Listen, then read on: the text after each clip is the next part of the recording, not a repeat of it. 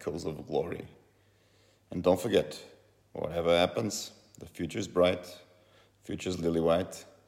Come on, you Spurs. Hello and welcome to Echoes of Glory, Season 10, Episode 21. I'm Jack. I'm ASD. And joining us today is Richard, the West Bromwich Albion fan. Welcome, Richard, to Echoes of Glory. Thank you very much. It's uh, it's an honour to be uh, part of this podcast.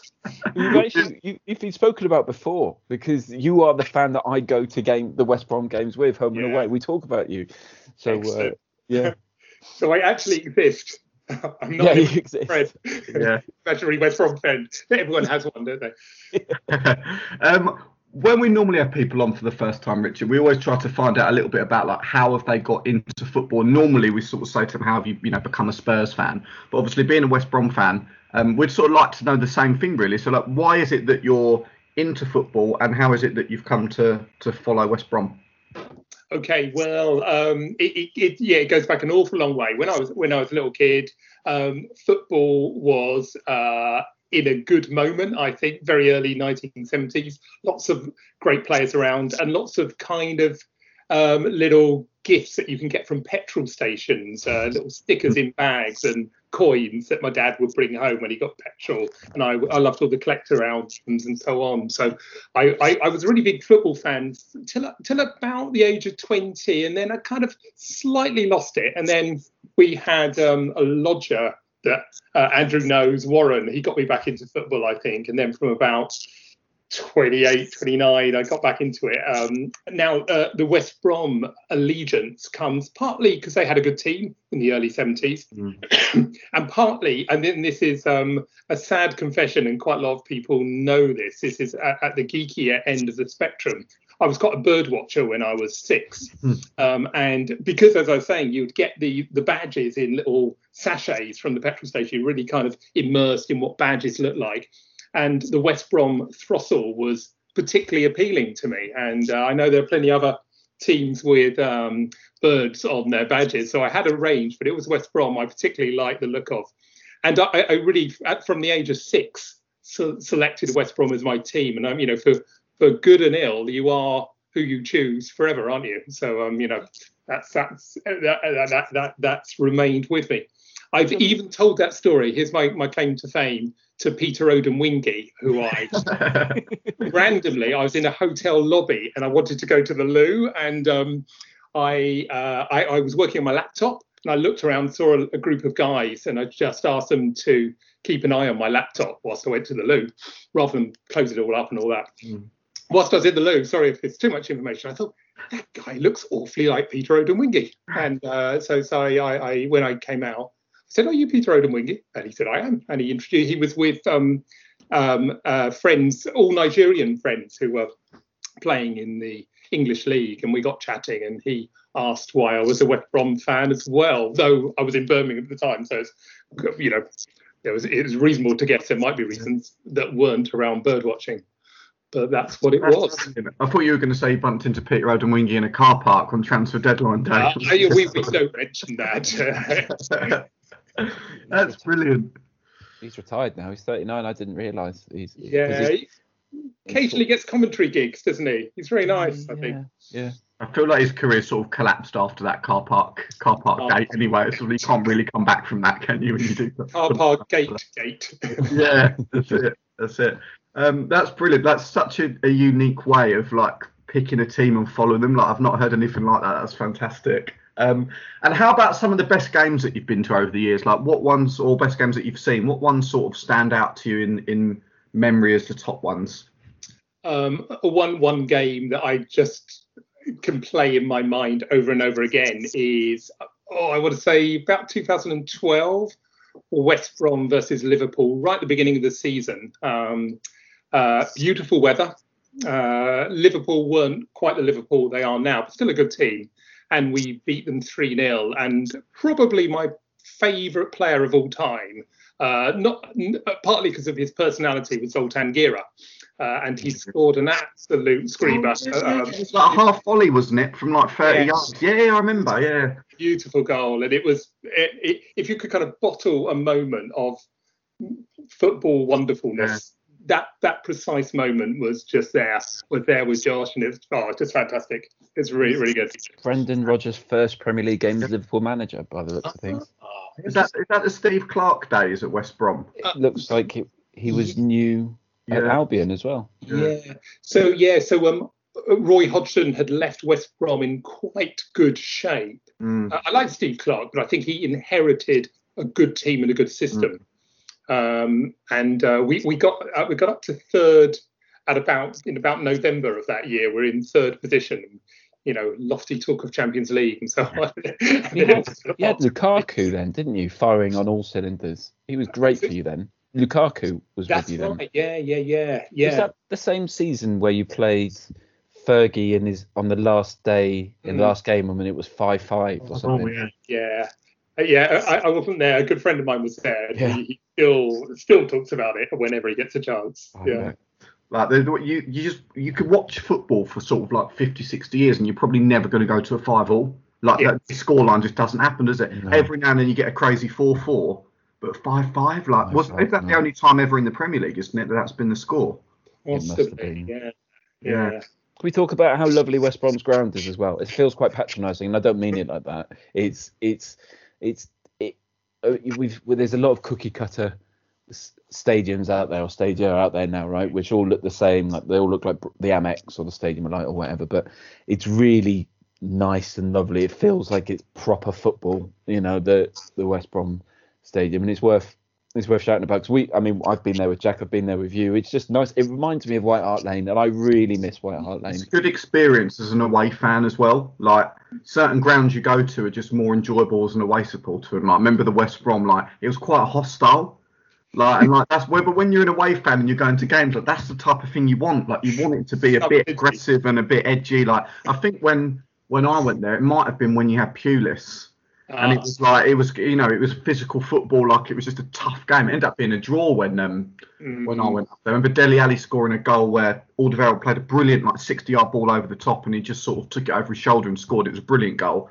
And um, I think it might have been James McClean that might have equalised for West Brom. It was like it was a pretty, was a pretty ugly game of football, um, but great as an away fan. It's a, it was a brilliant day out. I've seen I've seen Tottenham West Brom nine times and I've seen seven draws in my time. And they all won all as well. It feels like there's a lot of one-one draws. Two two one one one one three three one one one one one one. Mm. Yeah, that's brilliant. Um, and then a slightly left field question for you, Richard. Obviously, as you're a West Brom fan, who are some Spurs players sort of currently or from over the years that you've sort of looked at and thought, yeah, like I, I quite like what they're about? Um, currently, currently, I mean, um, I- it, it, it's so obvious to say it, but your front two are, are really quite useful. I love, I love, you know, I think uh, I, I do have this like thing that just because something's obvious, people feel embarrassed saying it. But Kane is an extraordinary player, Yeah. um, and Son is a pure delight, and they work wonderfully together. Um, and Ndombele I like. Um, I think he's a really good player. I, I enjoyed watching him over the years. Over the years, um, Luka Modric uh, was had certain qualities that are yeah. pretty extraordinary. Um, going back further, um, Darren Anderton, I was very fond of. Good player. and I could almost almost remember Martin Chivers just about Oh yeah. getting my stickers and so on. Uh, so he was very good. Um, yeah, a very early Bale. I mean, I, I, I, I presume you were there, Andrew, when um, he scored an incredibly good goal against West Brom, and there was a there was kind of an audible gasp around the stadium. It's one of those ones where he just was on the right, cut in on the left, and then sends this ball spooling into the I top think it was, left. it was- that was was one 0 that game. It game. was one 0 Yeah. That was the Yeah. one. Off, didn't? I was sat next to you, and that was the one where we were sort of on the halfway line with the Spurs fans to our right. We were in that half grey, half black kit, Yeah. and that was the one where someone had been looking at us too, because neither of us sound brummy at all, but um, and we are taller than everybody in that crowd as well. Yes. And um, he, he went, "Hey, this one's a Cockney." I was like, "There's so many things wrong with that." I'm not Spurs aren't Cockney. I'm not from London, it- but I get what you're saying. Yeah. That's. There's some great players you mentioned there, though, Richard, that have played for both years. That's uh, that's great. I guess what we should do now is talk a little bit about the game, right, at the weekend. Mm-hmm. So it was Spurs two, West Brom nil. Um, I, I, was quite nervous going into the game. I'm not going to lie. Like we've been on a, a, pretty tough run, Spurs. I mean, I know West Brom have not, have not been on a great one going into it either. So it felt like something had to give for one of the two teams going into it. And um, I was just saying to ASD before we started recording, like I thought we played fairly well in the first half, but it, you had that chance right on half time when mm. header, and I thought this feels like it could be one of those games. This, yeah. if that had have gone in right on half time, the second half would have been very, very messy. Yeah. Um, but I don't know. It, it, just sort of felt like, from my point of view, watching the, the West Brom's game plan clearly was sit back, defend, soak up pressure, which I thought in the first half he did pretty well.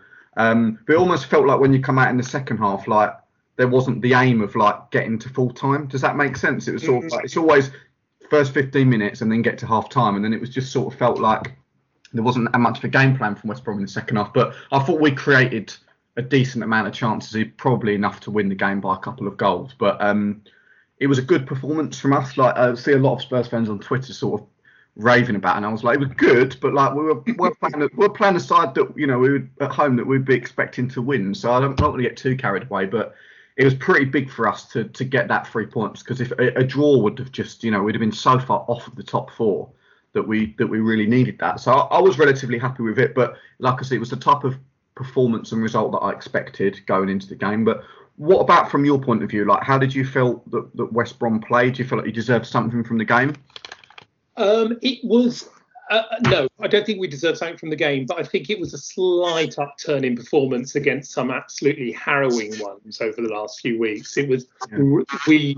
You're quite right. There was a real concentration in the first half, um, and then uh, and, and, some good individual performances. No one, especially. Uh, sort of stood out. I mean, I, I, I, I, we were all right, and then in the second half, it was very frustrating. The second goal was um, the, the classic thing of, of, we had a very good. Um, I think Conor Gallagher had um, created a situation where we had a very promising free kick, and they took it really quickly mm. and messed up.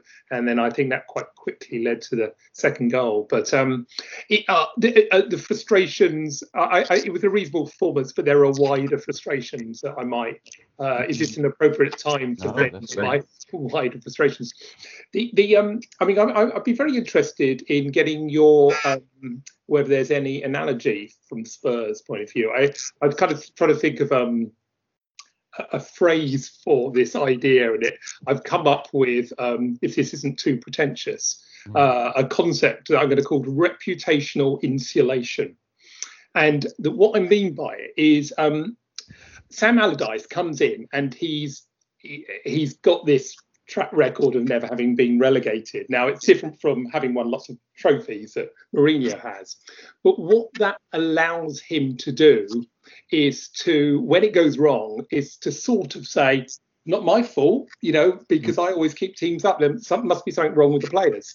And there's a distancing, an insulation that goes on that, that makes a gap between him and the players. I think it's a really dangerous thing to do um, because you, you make a gap with the players, you also make a gap with the fans because it looks like he doesn't really give a damn.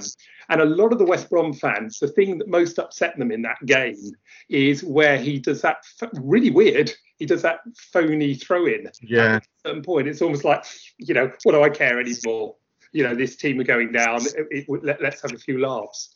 Uh, and it, it, it's only, you know, in a way, he's earned the right on one level because he's he's got this record of never being relegated. So a, a, manager who hasn't done that wouldn't be so arrogant. But mm. it is it's distressing slightly to see. He sort of he, the way his language he uses is sort of you know the, the penny has to drop with the players.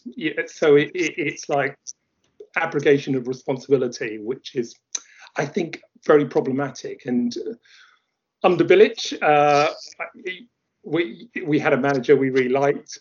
We were probably still going to be relegated, but there was a kind of sense of identity, a sense of someone that people really felt a loyalty to, and it, it's just it's a pretty discouraging moment at the moment for West Brom. I like the players, um, but most of them are very very good Championship players, and yeah. it's it's a hard step up. uh, and they have found that this season. It's a massive parallel between exactly what you're talking about and what we see here, where you've where we've lost an enigmatic manager who had a real connection with the fans, who was there, and even in moments of failure where it was going bad, there was still some love in what what was there and what the football meant to that person and what that person wanted to bring to the fans.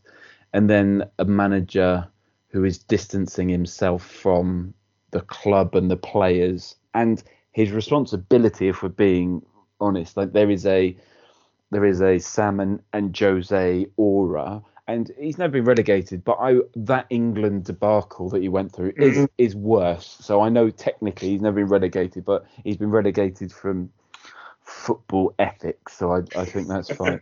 and I tell you what, that you know there was a wonderful thing that happened on the weekends for as a Welshman, where Scotland went to Twickenham and they beat England. Mm, and it. right, and it was great. And uh, but the the thing that I heard from Eddie Jones, I'm not sure if you heard his comments. I got that. I made a note of them because he the first thing he said was, "I accept defeat. We were a long way off our best, and as head coach, I take responsibility for that." He says, It is what it is. I accept not getting the players right for this match. We did not perform at the level we intended to. And that that change that's a whole different dynamic. It it releases the players. It mm. shows you that that shows all the fans that who's in charge, uh, who's got responsibility. And I feel both teams are missing that at the minute. And it it I mean the match onto the match. The the I mean with all due respect, is one of the worst teams in the league, if not the worst. If there was a t- like Liverpool needed to come and play Spurs just to just to go and beat an awful team, we needed to we needed someone mm. like West Brom just to break our current sty of awful yeah. results and performances. And it, it was one of those ones where I think just quality just shone through. And but those diagonal balls from where you had the free kick. Uh, into the, the far post were destroying us. It was really weird. Like it's that our, our centre backs can't couldn't just turn and deal with it. They were getting and they had the had a goal disallowed, didn't you? The the offside goal. Yeah, uh, it, it's our new player Diagne, um, yeah. who was offside twice, um, and he had. You know, he's he's an Allardyce target man in a sense, which we didn't have before. Um, so there is a there is a method there. It's quite utilitarian, but it's, it's oh, it was almost there's becoming. I think it looks quite good. You know. Yeah. Mm. I, I, was frustrated. West Brom's best um, creative player by some distance is Matheus Pereira, and he yeah. it's extraordinary they didn't start him. He's been very good this season. He's on a good run at the moment, and he came on and looked good, you know, as he always does. And he's sort of one of the few players who is comfortable on the ball and has a bit of time. Um, and it, we, you know, we were desperately short of that. Um, and so I, oh, it was frustrating on many levels. I thought it was really strange he didn't play because it's like I, w- I feel like I would have understood it more if you'd have come into this game and you were keeping clean sheets and it was difficult to score. But it was like you coming into this game, like West Brom knew they would have gonna they were gonna have to score two, probably three goals to get anything out of the game. Yeah. It's, it's like it's not as if you're a rock solid side now. So I, I saw that team and I was just like I can't believe he's not in the side. Like he's going to be the one if they're going to score. He's going to be involved in it, either putting the ball in the net or playing the pass. It just mm. sort of it baffled me a little bit. But I wanted to ask you about the playing style of Sam Allardyce because obviously he's labelled, isn't he, as a Route One manager, and it's like if it moves, kick it. Like, is the football is it that bad? Like, have you seen a big change between Bilic going and him coming in? Um, the, uh, I think I had feared worse actually, and there, there um, maybe it was because the season has been so strange in many ways. That sort of under Pulis, it, because Pulis was quite successful, it got to you more and more every month that passed because we were there in sort of 16th, 17th position in the in Premier League with an incredibly predictable and well executed game plan.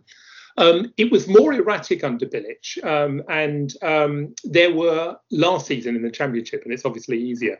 There were some games that were just absolute poetry, beautiful games where Pereira and Diangana were in their pomp, and it just looked beautiful. And then he tried that initially in the Premier League, and we got a fantastic game. We got walloped five two at Everton, and it was just a mm-hmm. brilliant game. You know, it, it was very, you know, I didn't feel too bad because it was just such good fun. And then Bilic started being a little bit more conservative anyway, and Allardyce is definitely more conservative. Mm. There have been some halves, including appallingly a half against Fulham, where they they didn't get out of their own half. You know, mm. it was just unbelievably sort of nine behind the ball stuff, and it, it there's just no way out. It's, it's, really it doesn't it doesn't work over 90 minutes. Um, but there have been some performances where um, the best game was under Allardyce was against Wolves, and there was real ambition there, and it wasn't mm. all agricultural big balls up, you know, to, yeah. to, to, run onto because we don't really have those players who could run on to it. So it, it, there had to be more creativity. And there's been little bits here and there. It hasn't been quite as dire to watch from a stylistic point of view. It's been dire to watch because we've pretty much lost every game. But uh, that, that's that's, uh... that's interesting though because it's like from hearing what you say there, like that could be a Spurs fan talking about Jose, and it's like and there's certain games where we struggle to get out, and you just sort of you're scratching your head thinking why are we playing this way, and then a personnel change or a tactics change, and it's a different team that come out. So I, I watched the West Brom Fulham game the other week, and it was 1 0 Fulham half time, wasn't it? And whatever changed at half time, and you scored two goals in the first 15 minutes, and you think, here we go. And then you sat in and conceded the equaliser. And it's like, I think there were quite a lot of similarities, really, between like some of the results and the conflict in styles and fans' opinions and like between the two sides, which I think is very interesting. Um, ASD and I were chatting uh, yesterday, and we were sort of saying, are, are you as a supporter willing to sort of like give up style in order for success? Because we have this debate all the time, and that that was under Poch. You know, it's going back a few seasons because towards the end it was pretty poor, but like under him, it's like we had brilliant style and we were great to watch, and you really believed in it, but we didn't quite achieve what we wanted to achieve, and then we've sort of gone the other end now, and we're willing to sacrifice everything in order for success. So where where do you sort of sit as a supporter on that on that scale? Yeah, and I, I, I think I'm a. It's an unresolved issue, and it's probably why you do come back to it again and again because I think there is something, you know, the, the limit of a West Brom fan's ambitions is probably to come sort of eighth or something. That feels mm-hmm. lovely, and maybe one day to get into the Europa League. If if we did that playing very very Pulis-esque football, I would probably admire the kind of grim economy of it all. You know, there, there, there is something. There, there was the odd Pulis game where a brilliantly executed defensive mindset has yeah. its own sort of minimalist grey aesthetic that is yeah. inspire in a way. If, if it works, you can just about mm. get there. It's like it's so bad that it's good. yeah, it? exactly. Yeah. And, and, it's also the foil. I mean, I think I think there is something to be said for if every team played like Liverpool, and Liverpool aren't playing like Liverpool at the moment, but if every mm. team played like Liverpool, where it would get rather dull. You know, where would the contrast be? And so you do need a bit of yin and yang in all this.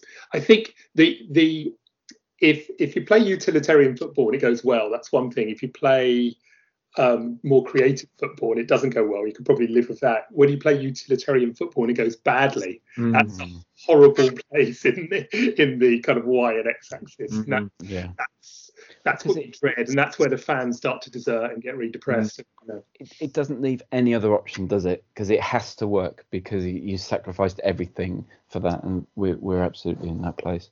You've it's isn't it the worst start for a manager in Premier League history as well? Like it's it's something like 88 goals, or isn't it now? It's just a, it's not 88 goals. It's just a crazy amount. yeah. on TV they said 88 goals in 10 games, and I, I was trying to work. out.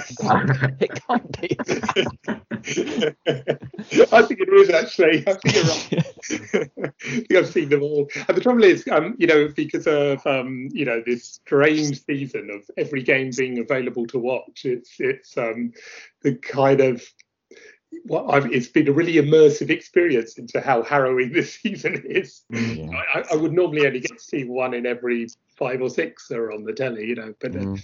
they're all on it. You know, it's so, horrible, isn't it? I yeah. dread watching Spurs now. It's awful. I just, I just hate it. I really, really dislike watching Spurs. I hate that it's on. I hate that I have to feel like I like it. I have to then, and you know what's going There used to be old the Europa League games where you knew exactly what was going to happen with Spurs. You knew what it was going to be a, a one and a half team or a B team, but maybe slightly better than the B team. Then you'll have a team from literally Azerbaijan or Russia come up. No mm. disrespect to them, and it would be a really hard slog. You might go one 0 down, and then you someone will come on, Jermaine Defoe come on, and it would be two one by the end. Get a penalty, and yeah, penalty, and it would just be awful. And you get you'd finish at five past ten, and you wouldn't get back home till one o'clock. And it was just you knew mm. exactly what you were in for, and that's what it feels like with Spurs at the minute. You just know what's going to happen, and it's not fun, and I sort of dread it. I'm, I enjoy watching all other teams more now. What did you think, ASD, of the of the game against West Brom? Like, were you, were you happy with how we played? Because it did definitely feel like we were more on the front foot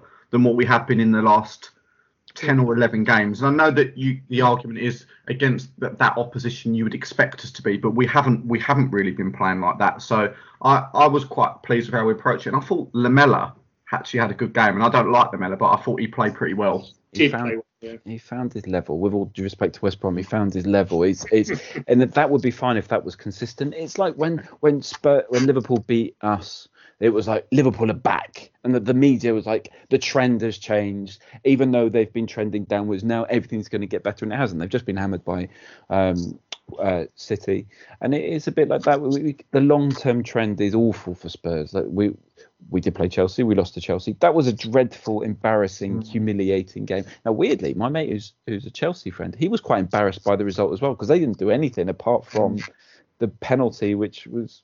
And actually, I was reading Dier is response what was a mistake from Eric Dier is directly responsible for 60% of the goals that we've conceded this this season, which He is just, more. he just he he just can't be being played at the moment. Like I, I like Eric Dier, but he cannot be anywhere near the team at the minute. It's like I like what he brings in terms of his character and that, but sometimes when a player's playing that badly, you just like there's he can't be in the side. Like he, just, he has to be like at the minute he doesn't even make the squad for me. Like No. his form is that bad at the minute, but yeah, he he's, he seems to keep being picked, which He's- is a head He's good at a couple of things, but he's not brilliant at either. Well, he's not brilliant at defensive midfield or centre back. So, he, I would. We did this last week. I'm, I'm going to get angry again. I would clear out half this squad with no no problem. I would clear out half, and I'm talking 15. The first 15, I'd clear out at least half of them. And the match, I mean, if we'd lost, it would have been awful. I think Jose's job would have been on the line if if we'd lost. I, And- I genuinely think a, a defeat against West Brom and then losing to Everton in the cup, that I think he'd have been gone. I really do, which is mad. And it's like we could go on a run now, and if we win the next four or five games, then all of a sudden it's like, oh, you know, you're fourth in the league, you're in all the cups. Like, what a brilliant season this could be. It's like uh, it's really difficult this season. I think for supporters of all clubs to be able to not be emotional and to keep perspective that everybody's having a bonkers season. yeah, Like, Liverpool have lost three home games in a in a row, and it's like that hasn't happened since like the seventies. They were saying they're, it's they're just mad. 29 points behind where they were this this Yeah. time last season. Well, 29. be either. no, right? But the the thing I think one one thing we have we got to mention is like everybody in the real world is struggling now. Uh, you know, everybody is, is having a really tough time mentally, Mhm. physically. They're locked in. They've got relatives who are struggling. And if you think a lot of these people are from different countries or they're from working class families who are also who are going to be finding it tougher than a lot of people in other situations. So hmm. or they can't go home and see their their family. I haven't been home to Wales in over a year. I miss it. Imagine that you can't go home to South Korea, you can't go home to France hmm. if you're a young man, and that will impact it. That will impact you. Like, it doesn't matter if you earn a million pounds. It's, it's still trauma, and so you, you've got to. I, I do appreciate that, and I've got empathy for that situation. On the flip side, I, I hate it, and we should we we we, des- we deserve to we deserve to beat West Brom, and it it was great to see Kane start. You know, they they hinted at it the day before because Kane's boots were in one of the Instagram posts and all this sort of stuff. He was rusty, and suddenly his his sights aligned, and he I mean he could have scored a couple. You Uh, just that, see what he brings to us, don't you? Like I know in the first half his finishing was way off, but like we're just such a better team with him. Like it's just it's mad watching what he does to the whole side. Like just having that focal point up front, that guy that sets the tempo. It's like it's it's incredible. He makes everybody else a better player. Like I genuinely think you could put him in any football team in the world, and that whole team all of a sudden is just transformed and is so much better. And you just those type of players just don't come around very often. No, peak. but, uh, And I was trying to think of players who who have done that much for Spurs. It, and peak Bale didn't do that because he was No. quite selfish with it. Mhm. Whereas Kane just brings everybody along with him. It, I, he's the most incredible footballer I've seen, and it's a shame that it it needs him to do it. I Mm. thought Moura had a dreadful game again. Uh, he just he does this this thing where he just runs into alleyways with nowhere to go. Looks like he's trying hard, but it's got despite the size of his head, got, it doesn't seem to have a brain in it. Like it's it's absolutely crazy. And there's bits where he's on the edge of the box and his close control is brilliant. We saw that for the goal. We saw it against Ajax. Like all of that stuff. Mm. But every his decision making is poor. I really want to like him, and I think I would if I met him. I just don't want to see him play for He's an, he's an instinctive player, isn't he? For me, Mm. he's like I, I always liken him to Wilfried Zaha, and I'm like, if you give him time to make a decision, he'll always make the wrong one. But Mm. if you throw him into a scenario in the game where he's just got to do something off the cusp, he's, he's brilliant at it. And it's like I was quite pleased to see him in the lineup because what he does do, he takes risks with the ball. Yeah, yeah. Like, that's what makes him infuriating because sometimes you think just lay it off and make a run like what you're doing, but then every now and then he'll he'll go past three or four and create an opportunity. So mm. he's one of them players for me. Like I, I don't think he's particularly liked by the majority of Spurs fans. I think people find him a little bit frustrating, but I like I, I feel like you need a bit of an unpredictable player just for moments Absolutely. where he you you know you you're going to get moments of brilliance for him, but you're going to get way way way more moments of frustration. Well, But it's just whether you're willing to put up with the two. Mourinho's plan. I mean, th- there's lots of people saying that his plan isn't that defensive block where you play on the break. The, the, the and when you're playing like that, you need unpredictability uh, to to win because you need that moment to break out where they don't know what what's going to happen. He can bring that. On the flip side, when Steven Bergwijn came on, he made a big impact. I, I think he's an absolutely fabulous player, Stevie B. He's he's he's different. He replaced Lamela. I think he's different to Bergwijn. He's not as uh, to Lucas, but he's not as fast. But he's a really clever footballer, I think, and it's a it's a very big difference. Um, and it was good to see Dane Scarlett, uh, Richard, you- 93, 16 years old. 16, and he's a bit. Uh, he's, yeah, I, I, I've not heard of him, so yes, I, I saw him come on. He's Yeah. he's brilliant. But Højbjerg, his stats were unbelievable. I just he he is what they that Arsenal want Partey to be. He's what City want Rodrigo to be. I, I he's unbelievable. He's and did you see that thing? Sorry, that Reg, Reguilón said he was he did an interview before the game and he was talking mm. about when he was coming in. The first player to talk to him was Højbjerg, and he sent him a long text saying, "Welcome to Spurs. We're looking forward to you. We need your work," and gave him a breakdown of the boss and every other player, and just said, "This is what we expect." Unbelievable. He's 24. So good. Like he he 100% like at some point will be a captain at Spurs. Like And- and- definitely. The manager, I, he, I, I, he, he emanates that. You sort of roll forward 20 years, he'll Yeah. be an imperious manager. I, he's very, very impressive. I thought it's extremely clever bit of business to Mm. Spot because he's not he, on highlights reels. He, he he rarely shows, but he is an excellent player. And Yeah. um, yeah, he was excellent against us. He's been really good all season, hasn't he? Was my Yeah, he, he has. I think it was important for him to play well against West Brom because him and Sissoko against Chelsea. I mean, everyone played poorly against Chelsea, but I thought the, the two central midfielders against Chelsea were particularly poor. So I, I, it was a big game for him, and it was like there's just a lot more strings to his bow than I think people give him credit for. I think like he's perceived to just sort of be a tough tackling midfielder, which for the majority of, of, of his time he is. But like his range of passing is fantastic. Like, you saw the ball the ball through onto the Kane goal. Like when he does get further up the pitch, like he can play. He's just so good at winning it back and organising that he never really gets that far forward. But brilliant bit of business for us, definitely. Can we just say, make a note on Harry Kane, 208th goal. He's on a, he's on two goals every three games, equaling Bobby Smith's Yeah. um, goal in exactly the same amount of goals. He's he's just behind Jimmy Greaves now. It's only a matter of time, isn't it? Like genuinely, like it's Yeah. just that his goal scoring record is so good that he'll surpass that. He'll surpass Alan Shearer in the Premier League. Like it, it, Mm. there's nothing other than a real horrific injury. Like n- nothing else really can stop him because he's such a complete striker. Do you know what I mean? It's not like um, it's not as if he relies on pace or there's an attribute which is like if that goes, he's had it. Like he can do it all. So I, I genuinely think he will go on to score so many goals.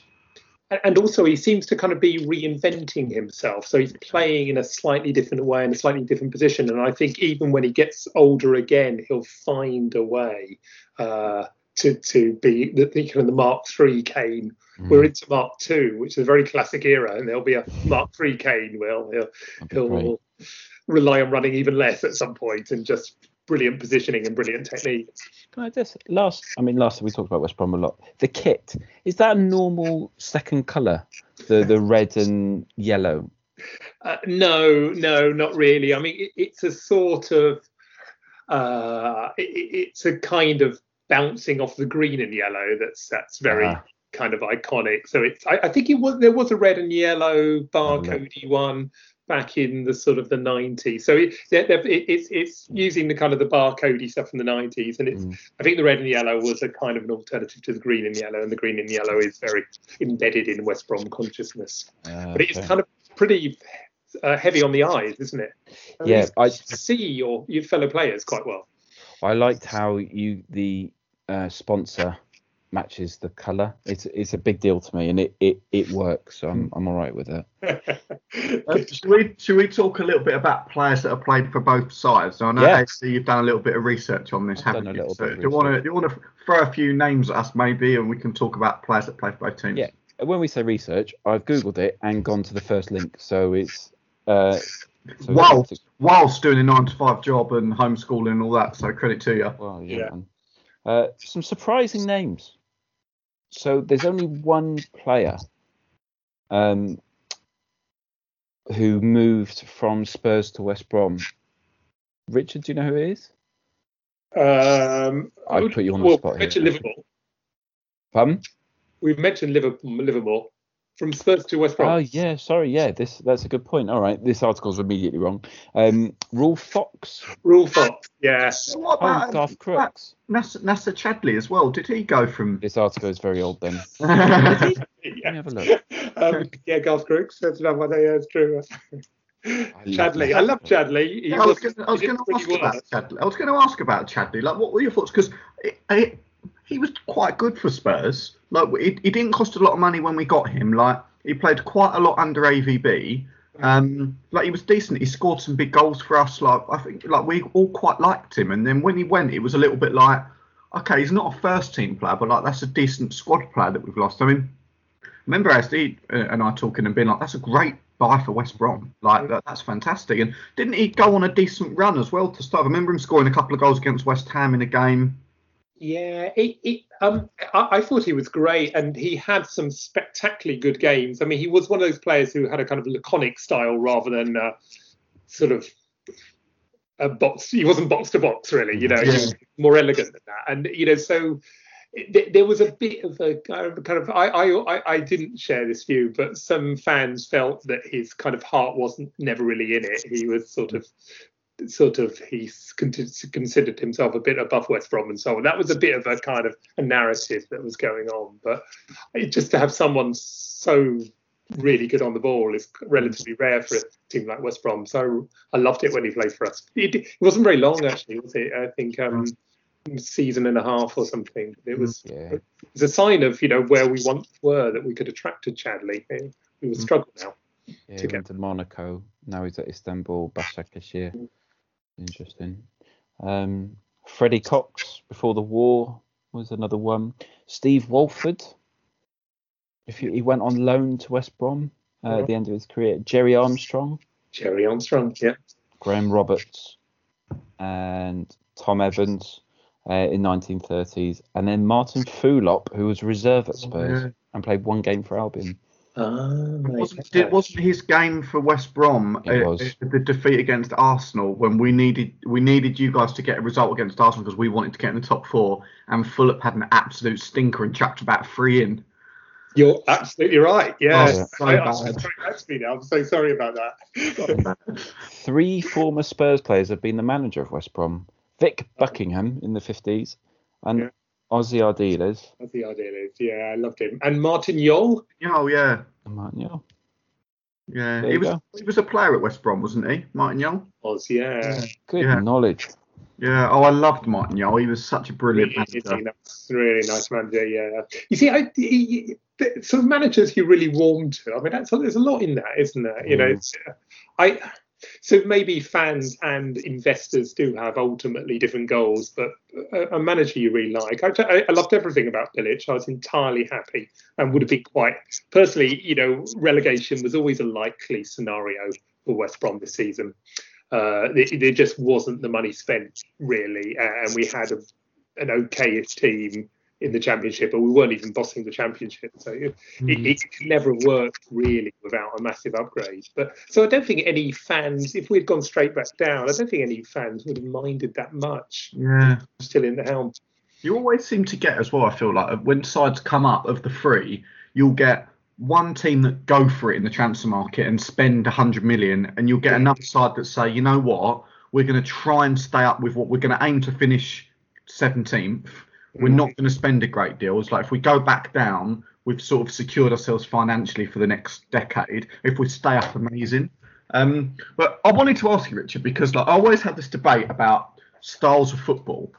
Um, and West Brom have been up and down a lot in the last sort of 10 to 15 years. Yeah. And um, I always have the debate, mainly with my brother, that I say I'd rather be a supporter where you're up and down a bit of a yo-yo side because at least there's there's something different most seasons and it's like you'll have seasons where you're fighting for your life trying to stay up and the next year you know you're winning the majority of games. So like what, where do you sit on that? Do you think it's it's more enjoyable as a fan being that yo-yo side or would you rather be like a Burnley where it's just sort of like it's not great but you're going to finish 14th every year but that's that's where that's where you're always going to finish until something changes? that's a great question.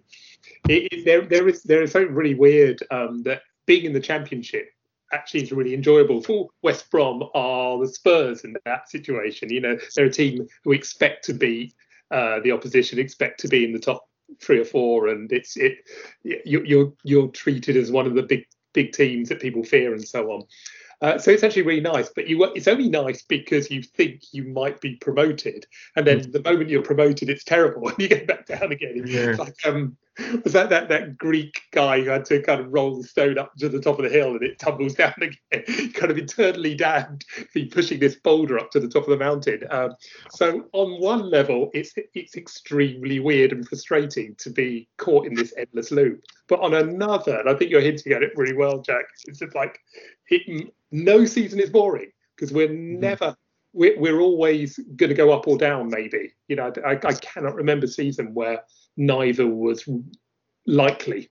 Yeah. So just keep it, in, you know, given that we're never going to, unless there's going to be a massive investor who who is a game changer, we're never going to be in, never going to be really competing for the top of the Premiership, Premier League. But uh, it, it, it's uh, so so that that does give drama to every season. I'll give it that. Yeah. Um, ASD, have you got a bit of a quiz for us to do? I have. Uh, just talking about the championship, I very quickly. Did you because we've played Brentford and Wycombe recently? Did you see the score from their game the other day? Brentford uh, beat Wycombe seven two. Seven two. Still a good team, Brentford. Yeah. Yeah. They lost a lot of players, Brentford, as well, didn't they, in the, in the, summer window? And they still seem to be doing pretty well. So it's like it seems like they've got a bit of a system set up there where it's just sort of like they just can churn players out and it's fine. I, I can't think of his name, but he's a really good manager, the Brentford one. Mm. I think he's very yes. he's very um, forward looking. I, did, I did also see earlier just um, on championship stuff that because Bournemouth didn't they last week sack their manager and Jonathan Woodgate is now the caretaker manager and Harry Redknapp's gone back as like a part-time coach, which I think is amazing. That's really amazing. Can't keep him away.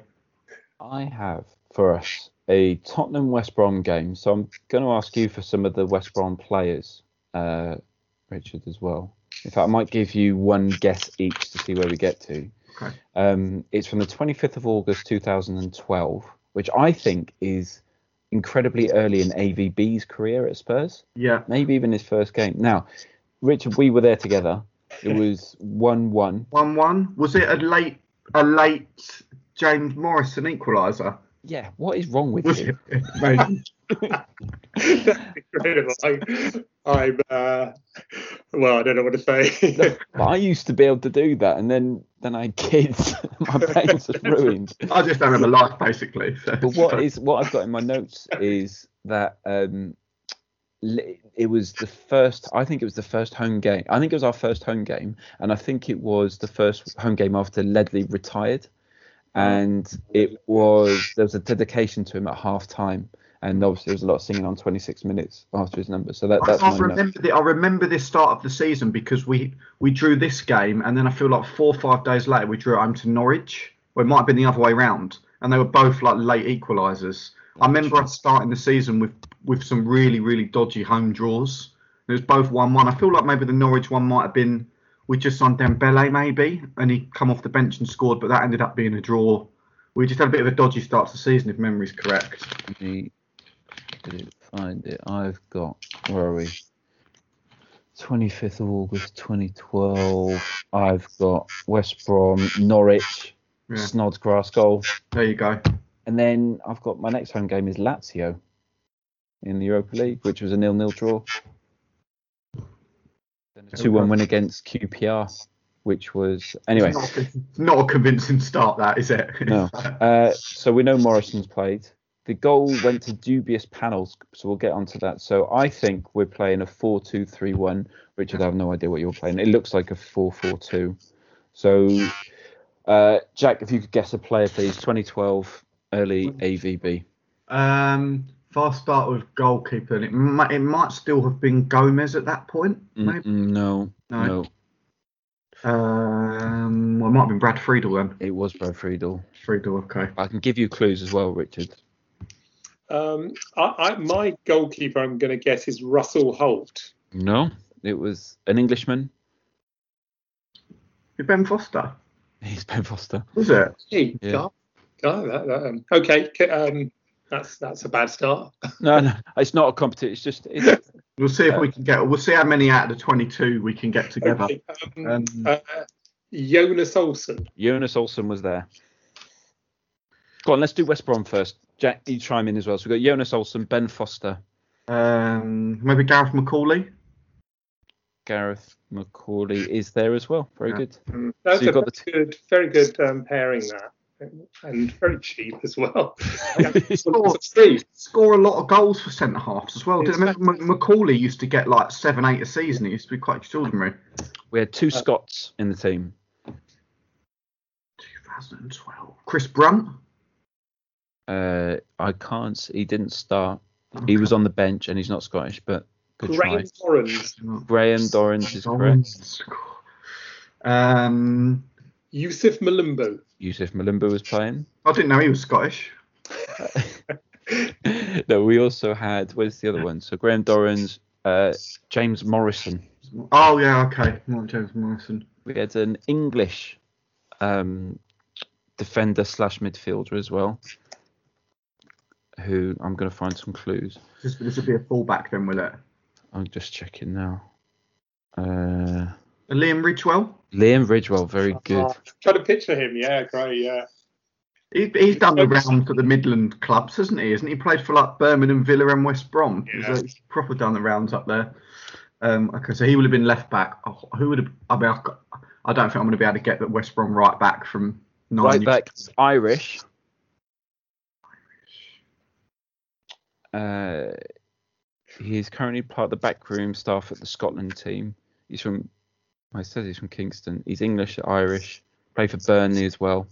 Steven Reid. Steven Reid. What a shout! What a shout. What have a we got left? Now, That is an incredible back four, isn't it? Reid, McAuley, Olsson, Ridgewell. I mean, God.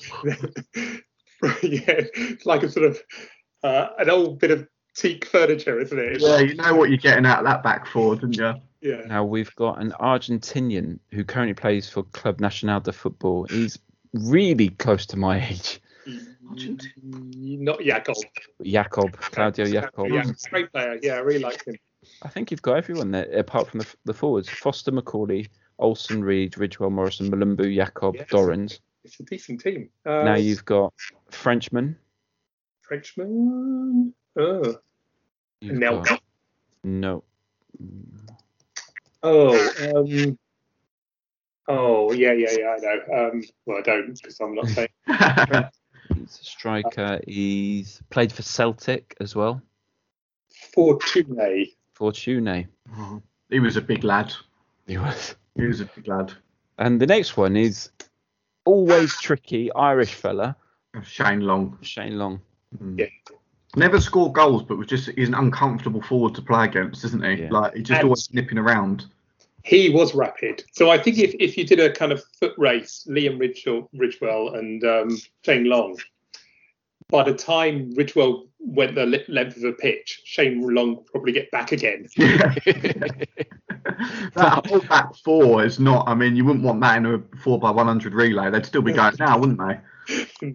I think we've got we can make a four by one hundred here that would be slower from ours. In fact, I, I can guarantee it because we've got Friedel, who was the Was slowest that man. Dawson? Well, no, okay, so left back, two Uh, different pairs. of Asuika- shoes. Asuika- Assou-Ekotto. Then the centre back, who would also be in the slowest 4x100 ever at Tottenham. uh, Nelson, No, uh, Gallas. Gallas. Gallas. Yeah, yeah, yeah. I like And it. then the other one, uh, beloved, it might have been his first season at the club, maybe. Uh, maybe. Vertonghen, yeah. Mm. God, he was with us for a long time. Then at right back, one of the stupidest players ever to play for Spurs, Uh, it would have been. Was it Walker at that point? Walker. Yeah. Yeah. Okay. Then two deep playing players. This is deep- A- if this is AVB, it's probably something like Parker and Huddlestone, no, but if it was two other players, it would be Livermore, and the And- Brazilian Paulinho, El Sandro. Sandro, Oh, so bad. and then you've got a attacking midfielder who you love.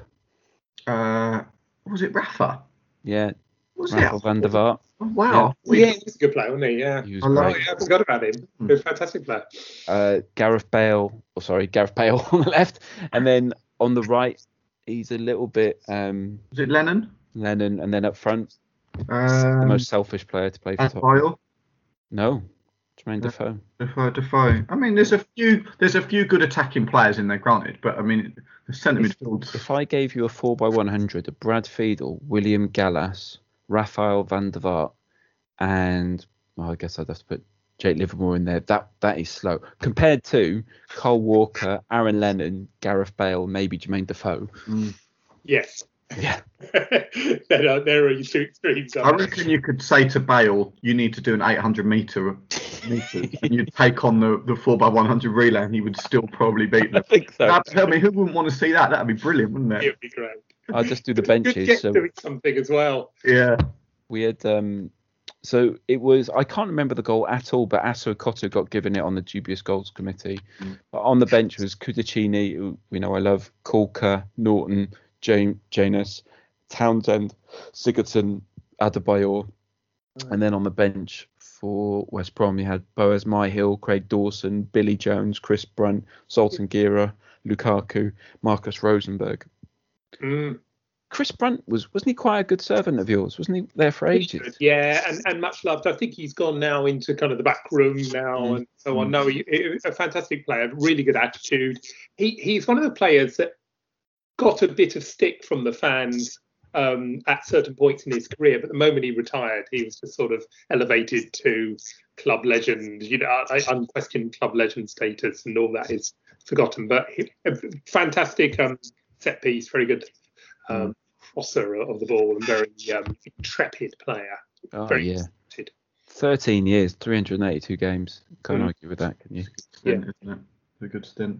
Shall we talk very briefly, um, ASD, just around our FA Cup tie this Yes, week? Everton. Which huge game for us that. I mean, like, you know, I mean, I know every game at this point in the season starts to become massive, but you know, we have to get through in that competition. It's like, you know, the critics are out on Jose at the moment, and it's a case of he was brought in to win stuff. Like that was ultimately the rationale as to why we brought him in as manager. So we have to get through that game. We, we really do. A defeat there, and I, honestly, Spurs Twitter will go into absolute meltdown Wednesday night if we lose that. But Everton are a bit of a strange team, though, aren't they? Because they just they're coming off that brilliant comeback against Man United where they drew three all. They were two 0 down.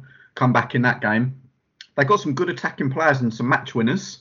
Yeah. Um, they beat us opening day of the season, didn't they? At, at, the lane, they beat us one 0 with Calvert Lewin. Lucky game. Yeah. It's going to be a tough game, um, but it's one that we've we've got to get through. Like we just need to find a way of getting through that game and winning and getting through to the next round. But it's not going to be easy. Yeah. Um, I mean, these two games, City as well. I just, I dread thinking about what City are going to do to us. We're Um, so lucky that that League Cup final got pushed back to April because the thought of playing them at the moment is just God, yeah. no, thank you. They're Yeah. hammering everyone. Like Yeah. everyone they're playing, they're beating by at least three Played goals. beautifully at the moment. Yeah, Yeah. Well, Phil Foden. Phil he's- Foden's second half performance was one of the great Mm. um, sort of statements I've seen by a young player. yeah. Really, it was. I, I didn't realise just how delicate he, like delicate, how much a, de- a delicate touch he has. He's absolutely can- unbelievable. He can strike a ball, can't he? As well, like he's taking, like, mm. he has no backlift. no backlift. I think exactly the like- same. It looks like he barely touches it, and bang! It's just like you're like, "Whoa, what, what a player! And after spending billions, it's amazing to see someone come through from City. I really like that because I was thinking the other day. I'm trying. I'm avoiding talking about the upcoming games because I think I don't. I don't think we're going to win either. But the do you remember the one they had the Poznan because they just copied Yeah. someone from the Europa League, like, uh, and Yeah. they're just trying to create some history, trying to create an identity, and it, it just it still seems weird to me that City are, st- are still big, and I just I'm waiting for that bubble to pop, but I'm not looking forward to that game. No. I think we'll only lose the City game one 0 and I, I think it will be a header. I don't think it will be from like a Mahrez or a Gundogan. Maybe it's a Gundogan game because he's unbelievable at He the just moment. scores in every game, doesn't he? At the minute, just what what is going on there? They just don't have any strikers, and they just just win four one against Liverpool. But Man. yeah, Everton. I just, I, I logically we can beat them, but ugh, if you were looking at it from an emotionless point of view, you'd say we've got better players than Everton in pretty much every position. So you'd fancy us to, and it's a cup tie. You'd fancy us to win that game, but recent form and this season, who knows what might. I reckon we're going to beat Everton and we're going to lose against City, and that I think that's going to be the way. I probably agree with that. I'm worried that we'll get hammered by like hammered by City because it feels like this season as well. Every team at some point is on the receiving end of a like a five 0 Like it, it's Mm. hap- it hasn't happened to us yet, but like it's happened to pretty much every big side. Like we beat United six one, Liverpool lost seven two at Villa. Like these kind of scorelines are Well, just happening this year. We may be giving one to City. Who knows? There you go. And, and to be fair, we are their bogey team, aren't we? So We are. there you go. I actually I oh I've got a horrible feeling it's going to be a bit like that Liverpool game where we lost two one where we're going to lose and it, it was a bit unlucky but really if we played it ten times we would have ten unlucky losses Yeah. you know. Ugh, never We'll mind. see. Who We'll we got see. after that? We'll see what happens. I, I don't. You know what? I don't actually know who we have after. So I've not. I've not looked that far ahead because you. At the minute, I feel like I can't. But it's just next game at the minute because you, you. otherwise you get are too carried away. We're in the Europa League as well. Oh, it's the Europa League after that. It's next Thursday. It's Was it the return of Oh, that? Okay. yeah, and then West Ham. Oh, Oh, that's the worst game. That is a horrible fixture.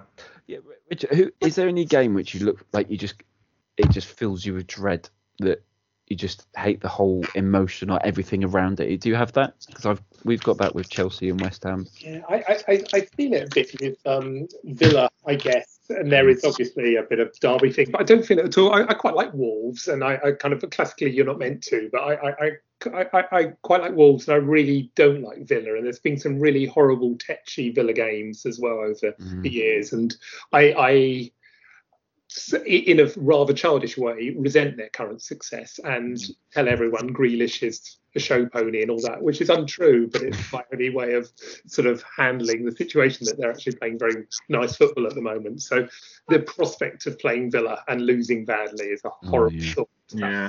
Yeah. How did they? How was they allowed to have like two weeks off to have a rest because of oh. Corona? That is a disgrace. I think that's really bad. Like you, you've got an under 19 team, put them out. That that's your option, or you f- forfeit the game. I, I think that was disgusting because they've come back I really well. remember. I was going to say, do you remember with Villa as well last year when they had the VAR, the goal line technology decision that went that way because someone forgot to turn the technology on Absolutely. United? Do you remember? And it was like it was so far over the line, and it was like, oh no, sorry, we forgot to turn it on before the game. It's like what? What can you do? That's like when you're playing football with your little brother and you're like, no, no, no, practice. I Yeah. started the watch. I started. like that, the, the job of that. The only job is turn the technology on. That's all human needs to do. Like the does the rest. It's just that was mad last season. yeah. Um, do we have any other business? Oh, I'm officially Jose out now. I, I'm fully on board. I know you're not. I am fully on board with Jose out. I get Eddie Howe in, get Rafa Benitez in. Howe in? Yeah, get Eddie Howe. I don't care. Good. I don't care. I'm I'm Jose out. It's not worth it. It's not worth it. It's an embarrassment. I really like. I've never wanted us to win stuff more than uh, now than after hearing you say that because like if we end up winning a trophy in the year, I'm going to literally just that's going to be my ringtone every you time you call. I'm not sure this season's worth it if we do the double of the League Cup and the Europa League. I'm not sure it's worth it. 100 percent is. Uh-uh. No Like, way. I'm, just- I'm willing to sacrifice everything to the trophies this year. Like that's fine. We just we need it, and then it's like if I feel like if we do that, then fine. If we want to get would rid of him, yeah. If we want to then get rid of him and get that's fine. But we need we just need a. Uh, we need some silver. The Europa League would be massive for us because you're in the Champions League with that as well. So it's like that's a huge trophy. I've been thinking recently. I just don't even care about trophies anymore. They don't mean anything to me. I just want to enjoy football. I just want to enjoy watching football. So a trophy that I, I got my to thinking like, what does actually a trophy mean to me as a fan? All it means is I, c- I can go into work and go, yeah, we won a trophy. I didn't win a trophy. I want to enjoy watching the football. That's all I want. So you want Tim Sherwood back? That's basically what you're saying. Never say that. Never, never. I want AVB back, and he's he's free now. Leo, uh, Marseille let him go, didn't they? Because they bought a player in the window that he didn't want. So, And he's a fan of the fan of the pod as well. oh So- yeah, I'll send you that video, Is Richard. he? Um, Yeah. That's well, we, had, we, we got paid to say it, but still, it's still, still um, but Richard, I- I've I've literally I've loved talking about West Brom with you today. Like it's been brilliant. Like, obviously, we talk about Spurs every single week, and it's great fun. But to like be able to focus on another club and like hear your experiences and all that, it's been it's been absolutely brilliant. So thank you so much for joining us. Oh, it's been a huge pleasure. I've, I've, I've enormously enjoyed it. So thank you for having me on. Pleasure, uh, and we uh, we hope that West Brom manage to have an amazing fight back and, and stay up. That would be fantastic as well. For I you would this love. Leeds to go down and West Brom just there, but I can't deal with Leeds. I hate Leeds. Yeah, quite right. Uh, and thank you to everybody for listening as well. Remember, whatever happens, the future's bright, the future's lily white. Come on, you Spurs. I always thought there was very, very many people interested in football, and I always thought that football was a very important game, but I never realized until today just how important it is. Whether the Wonder Boys of White Hart Lane are or are not the team of the century can't possibly be more than a matter of opinion. Well, they're the finest team in Great Britain and one of the best in the world. We are about the glory of the game. We are about playing with style. We are Tottenham Hotspur. The curve of the ball, the billow of the net, the beating of the trap and the picking of the lock, the swiftness of thought, the lightness of touch. We are Ginola, Greaves, Klinsmann. We are the collective gasp, the intake of breath, the flick, the trick, the 30 yard free kick. We are Hoddle, Mabbutt, and King. We are the lob, the chip, the dummy, and the volley. We are the hat trick, the scissor kick. We are Bill Nick.